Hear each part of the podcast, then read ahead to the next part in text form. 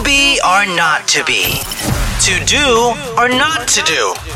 Ugh, decisions, decisions. This is or that. What up? It's Arca on the Hitz Drive on Hitz, Malaysia's number one hit station. So there was this girl on TikTok that kind of went viral for finding a stranger wearing the exact same outfit as her in public. Like from her tudung all the way down to the sandals, it was exactly the same. Like purple sweater, black tudung, and brown sandals, and even the bag was similar.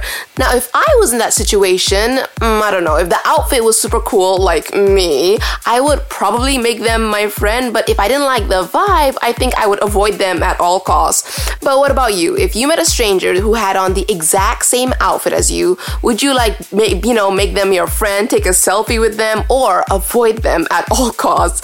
Let us know by heading over to our Instagram at Hitsabah. We'll be doing like a little Insta poll there. And yeah, it'll be interesting to see what people think. But anyways, right now, here's Deja Vu by Olivia Rodrigo on Hitz.